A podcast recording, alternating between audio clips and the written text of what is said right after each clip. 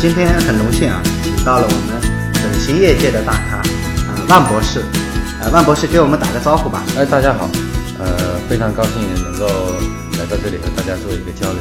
跟大家做一个自我介绍，好吧？可以，呃，我叫万瑞，名字很好记，想变美找万瑞，谐音万岁让你陶醉，嗯、对吧？哎，这个谐音保证你记得住。然后呢，我工作在整形外科领域工作了将近二十年，呃，从事的是一直都是整形外科。然后呢，一三年到、呃、韩国首尔呃一些整形医院进行访问，作为访问学者。一七年到美国达拉斯鼻整形中心访问学者。呃，我目前在学会任职呢，是武汉市医师协会青年医师协会的副主任委员。嗯，武汉市医疗事故鉴定专家的鉴定专家，也是武汉市临床重点专科的评审专家。在整形的修复重建这一类呢，呃，我比较擅长的是关于外耳再造，就是天生没有耳朵，能够用自己的肋软骨做一个耳朵，栩栩如生、形态逼真的耳朵。广告味太浓了，广告味太浓。哎呦，这个这个不好意思，太狗血了一点。您啊、呃、是在武大医学院呃对念的博士是吧？呃对，呃本科、硕士、博士都在武汉大学。你以前去过很多国家的医院是吧？嗯，对，呃，因为我是一名整形外科大夫，韩国那个亚欧亭江南 style 的那一条街上，几乎整形诊所、整形医院多如牛毛，太多了。他们的医生大多是几个大夫合伙开诊所，开诊所的形式，并不受雇于某一家具体的医院。那韩国的医生他自己几个医生合伙开一个这样的一个诊所，呃，我更了解的是美国的，呃，韩国的因为那很久远了，我是一三年去的，呃，美国的我是去年去的美国。目前整形圈里面这个鼻整形啊，最最著名的一个流派就是达拉斯的鼻整形。达拉斯，哎对所以啊达拉斯牛仔队那个达拉斯，哎，对对对，达拉斯小牛队的那个。对对对哎，也也就是德克萨斯州达拉斯，呃，牛仔。这个达拉斯的地方我去待了一段时间，那么也接触了几个整形大夫，他们都是自己开一个诊所，然后呢，这个诊所就真的只是一个诊所，只是一个小门脸，非常非常小，就是几间房子。这诊所里面呢，他不做任何的手术，类似于一个体验店。然后呢，他在这里接诊顾客，求美者来和他进行咨询、沟通、预约。预约好以后，他会约到指定的医疗机构。这个医疗机构呢，指定的医院，我当时看的是嗯达拉斯的一个教会医院，还有一个是达拉斯的外科中心。他经常去就是两家医院。那么他可以今天哎星期一把你约到达拉斯外科中心去，然后他星期就去达拉斯中心给你做手术。做完手术以后，你都不用去诊所，不用出院，回家，而且是全麻手术。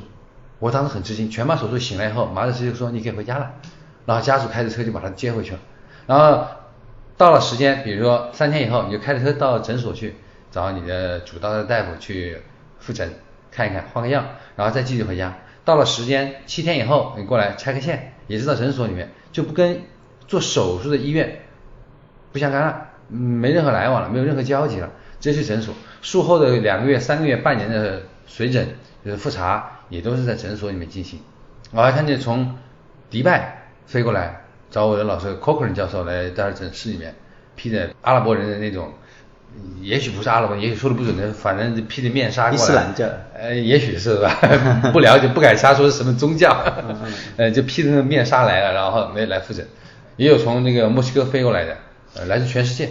啊，在刚才这种模式啊，这个医生只是租用人家的那个手术室而已，哎对吧？对对就是医生付费给他，然后约他的病人到那边去做手术。对，对，这种情况在中国啊几乎还没有。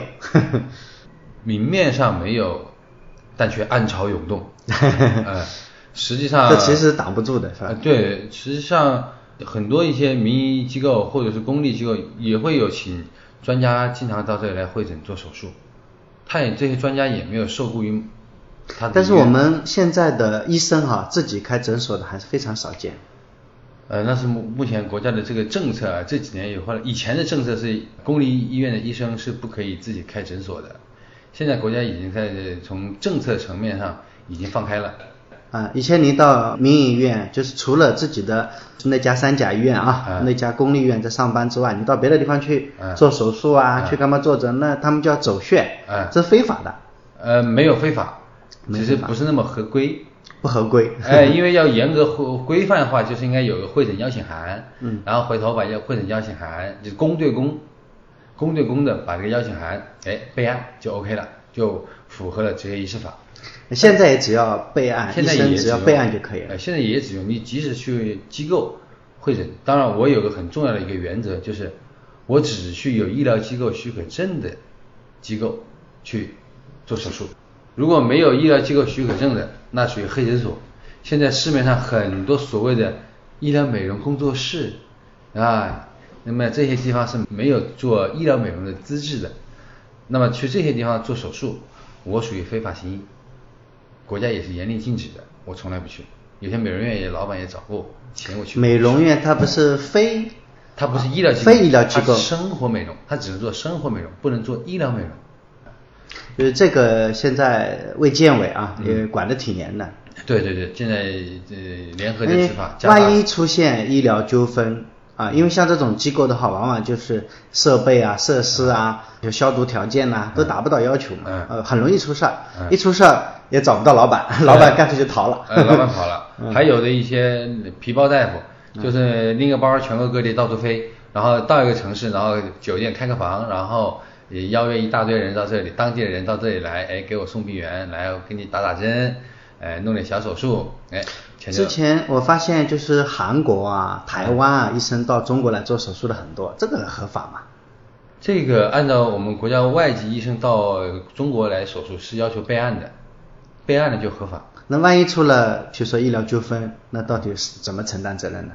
那主要是机构机构多半是机构，那机构承担。谁知道哪有那么多韩国大夫到中国来？没没准是咱们延边的一个某个朝鲜族的中国同胞大夫给他做手术，那也说不准的。那倒是。你说是不是？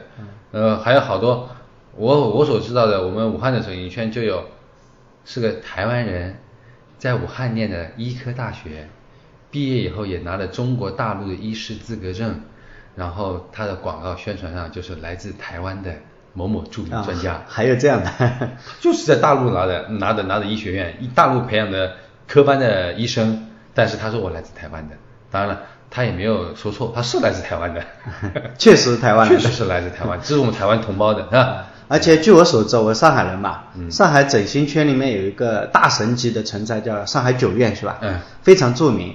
我听说有很多的韩国专家啊嗯，所谓的那些专家，他他们在国内是这样宣传的。我曾经在上海九院进修过，嗯。那 那是我们认为高大上的台湾医生和嗯韩国医生，实际上他们觉得我们的呃上海九院呢，可能水平还更高一些。这是肯定的。哎，二十年前，很多台湾的医学院的学生啊，都很想学整形外科，或者说只想学美容外科，只想学拉个双眼皮、垫个鼻子、做个隆胸，因为这来钱快，风险相对小。可是，二十年过去后，韩国的整形大夫、年轻的整形医生，他们仍然想学美容，但是他们更愿意先把整形外科的基础打好了，再来投身于美容外科。因为整形外科有两个很大的一个范畴，一个是修复重建，一个是医疗美容。而修复重建的难度和技术要求是远远高过于医疗美容。那么，当你把修复重建这类手术做好的时候，基础打好了，你再来做美容就是如鱼得水。如果你只开始一开始就只做医疗美容，你会觉得很多一些地方你会觉得捉襟见肘。所以说，我们现在看到的民营医院大多数都是从事医疗美容，因为医疗美容真的是短平快、来钱快，呃风险相对小。一般修复都是公立医院在做。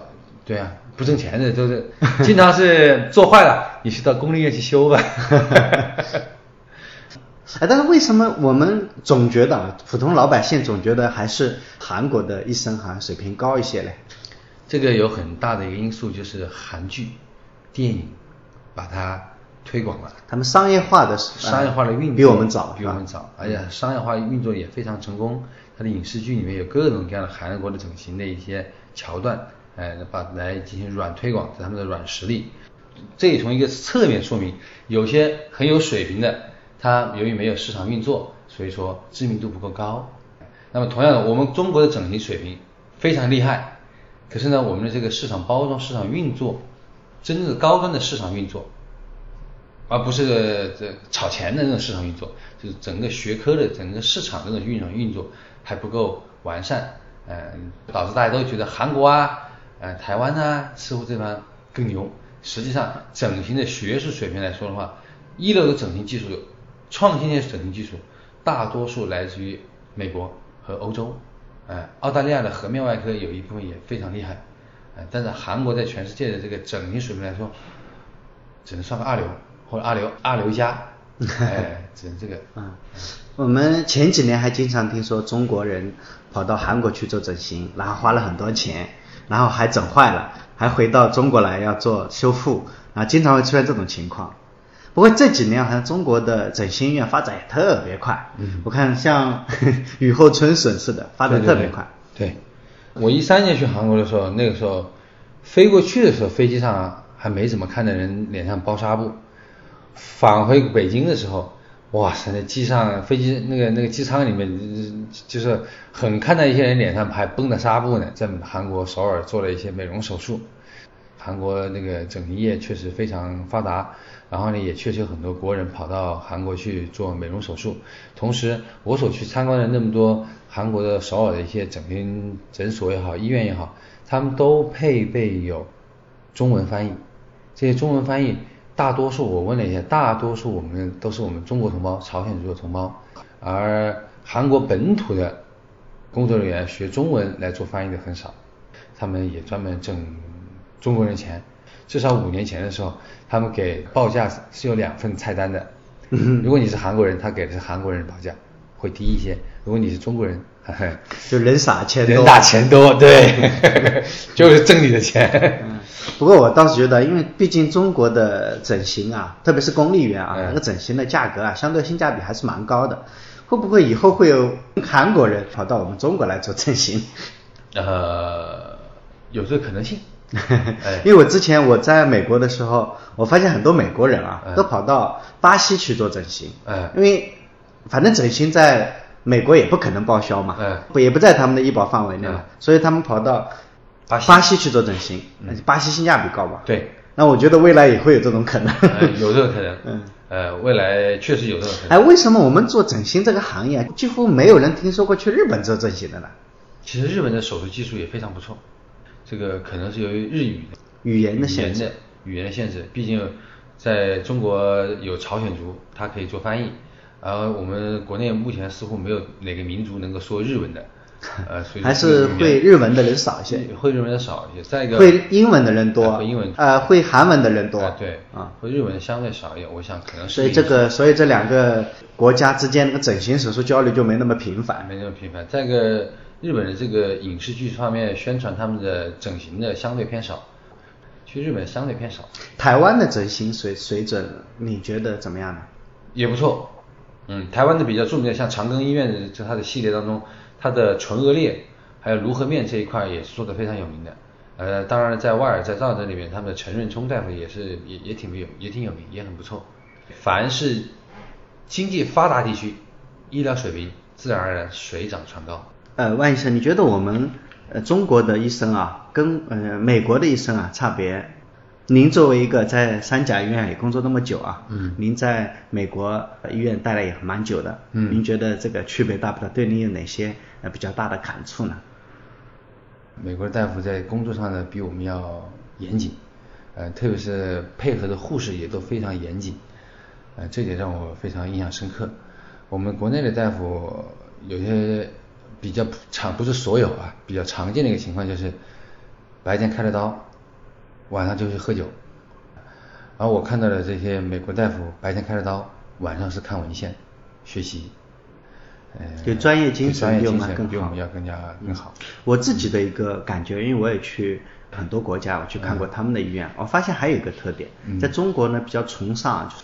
啊、医生嘛，就是一把刀啊，嗯。就中国的医生啊，特别做手术的医生是非常厉害的，嗯。而且我们做的手术比国外的那些医生可能手术量还大一些，嗯。我们的顾客多嘛，嗯。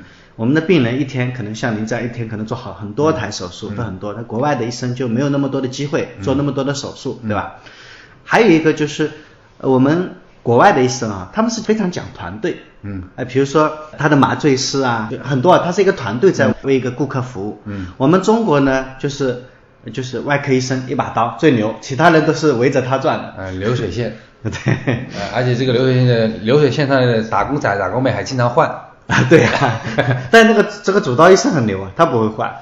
呃，这可能和我们的国情也有一定关系，因为中国的这个幅员辽阔，人口众多，太人太多了。呃，医生很少。医生很少，呃呃。而且我还听说啊，就中国的医生到目前为止，中国的注册医生有一半是没有本科文凭的。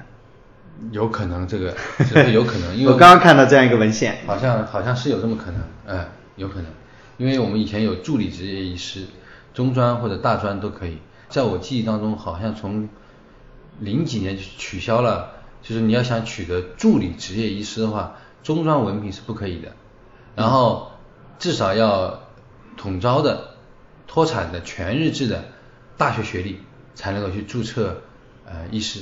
以前我们以前还有函授的啊，对，那个函授的那种医学文凭，他都可以注册医师了，都可以去考。现在好像不行了。包括现在我们中国啊，以前那时候因为人才实在太缺了嘛，就是哪怕工农兵学院的那些医，那些现在也有医生资格证。那那那是那是历史产物，那是特殊时代。那个那个时代的话，那个我们国家幅员太辽阔，毛主席说了要要把那个卫生下到农村去，而你从城市里面这些。科班本科毕业的学生太少，上大学的很少啊。对啊，大学录取率都不到百分之一，大学生都很少，更何况医学院的学生更少。哎，那么你要这些医学院都跑到农村去，人不够啊。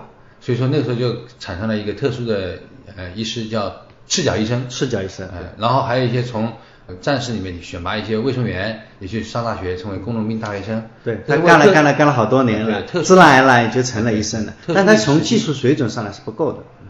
呃，只能说总体水平不够，但是同样经验是有的。呃，对对对，同样这里面也有非常出类拔萃、非常优秀的也有。他们后来文革结束以后，去重新考研究生，读了研究生的。比如说我们的前卫生部部长、中国科学院院士陈竺，啊，他就是中专学历出身。啊，是吗？他是中专出身，他中专毕业以后，然后在上海进修。进修以后，然后他的导师觉得这个孩子非常刻苦认真，嗯，建议他来考研究生。他后来去考研究生，考上了啊。那后来他还是研究生。对对，就是我说这个工农兵学院当中也有非常优秀的啊，我们不可以一概而论。我们继续说，呃，您看到的美国医生、美国的整形医生，你的同行和我们中国的整形医生的一些呃差异啊什么的，好吗？嗯，可以啊。让我一开始一个很震惊的差异就是。这个团队的配合非常的默契，不光主刀是 Cochrane 一个教授，给他当助手的是他的注册护士，那个上台的护士非常流畅，非常熟练，让我很吃惊。他完全就是做了一个助手医生的工作，同时他还干了护士的工作，由他一个人干了两份活，达到了一个医生助手的水准，嗯，非常牛。非常厉害。我有个朋友做这个生意啊，把中国的护士帮助中国的护士考美国的呃护士证嘛。他说美国护士有美国护士有很多博士学位的，啊，很正常的。美国护士是博士，护士是硕士，很正常。中国几乎没有的，没有 那个护士还还考什么博士呀？护士考博士的非常少。嗯，就美国的护士很牛的。嗯嗯，哎，总总体来说，当时给我还是很惊讶的。那个护士，而且那个护士是个黑人。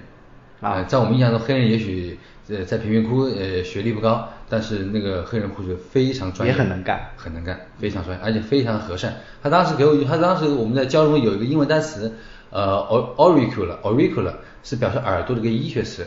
我们平常的通俗语言用 ear 对吧就可以了，他用的是 auricular。我当时我知道这个单词，你把它写出来，我就马上反应出来了，但是听力还是不够。好，然后他很耐心的找了一张。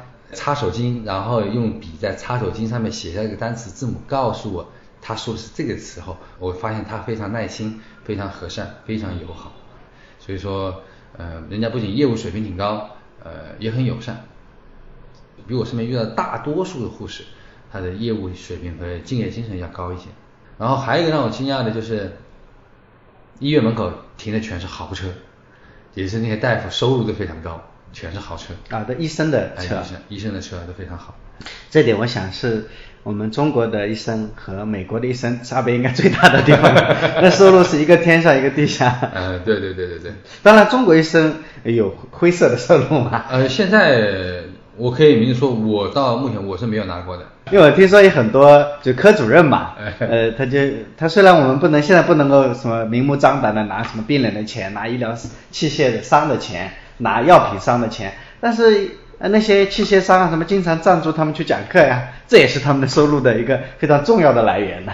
呃，讲课，这个钟南山院士好像也提到过，你不讲课不推广学术，那谁知道呢？不过我觉得未来哈，你看我们现在，呃，我们那个医学生啊，有很多都是像您这样都是博士毕业的，跟呃国外的医生相比，你们的学术的底子啊水平都是没有什么多大区别的。差别，我个人感觉在专业水平上差别并不大。嗯，在一二年的时候，我去参加那个在西安开的一个全球华裔整形医师大会，看了我们国际的这个耳朵耳再造的这个学术会议，来自全世界的各个著名的专家们拿出了耳朵的作品。大家看了以后，我们中国的耳再造作品是远远比国外的耳再造作品要高得多。耳再造这个领域是我们临床水平是肯定比国外做得好，同时我们耳再造的基础研究现在也是绝对的遥遥领先。我们以前在这个组织工程里面是走在一个黑咕隆的隧道里面，似乎看不到曙光，但是现在由于我们中国的组织工程技术已经看到了一丝曙光，很有可能这一条。黑暗的长长的隧道将由我们中国开启最终的那一扇门，看到更广阔的阳光，很有可能是我们由又是我们中国人厉害了我们的国，很有可能 厉害了我的国。对对对，很有可能。所以说，并不是说国外的东西一定好，我们不可过于崇洋媚外，但也不可过于妄自菲薄。讲的非常好，这是我的切身感受。嗯嗯，是自己由心而发的对对，嗯，万 博士啊。我听说啊，像你们这些啊，就是科班出身的整形外科医生啊，就是其实对我们就商业的整形这块啊，像大多数呃整形医院在做的推广，跟双眼皮呀、隆鼻呀啊这些啊，就是你们都看不上眼的是吧？就你们都是做一些整形修复啊，这个以这个为呃为荣是吧？这个整形修复这个啊，怎么说呢？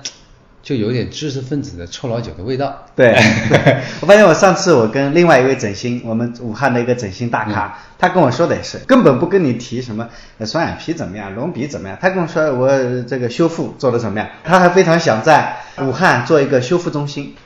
呃，是这样的，确实存在一个公立大夫的一个情节，就是觉得自己是学院派、学术的，对吧？科班出身，做的也是高精尖的修复重建类的。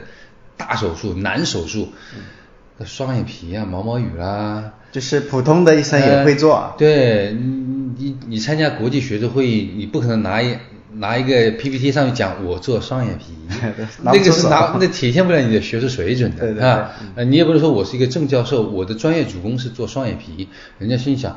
哈，你就是专业就是做过双眼皮了，那人家做头颅颌面外科的，对吧？修复重建那种各种体表软组织器官再造的，那多高精尖呢，对吧？在学术上你谈双眼皮，谈不出什么。那万博士，您最擅长的手术是哪些？呃，在修复重建呢，我最擅长的是外耳再造。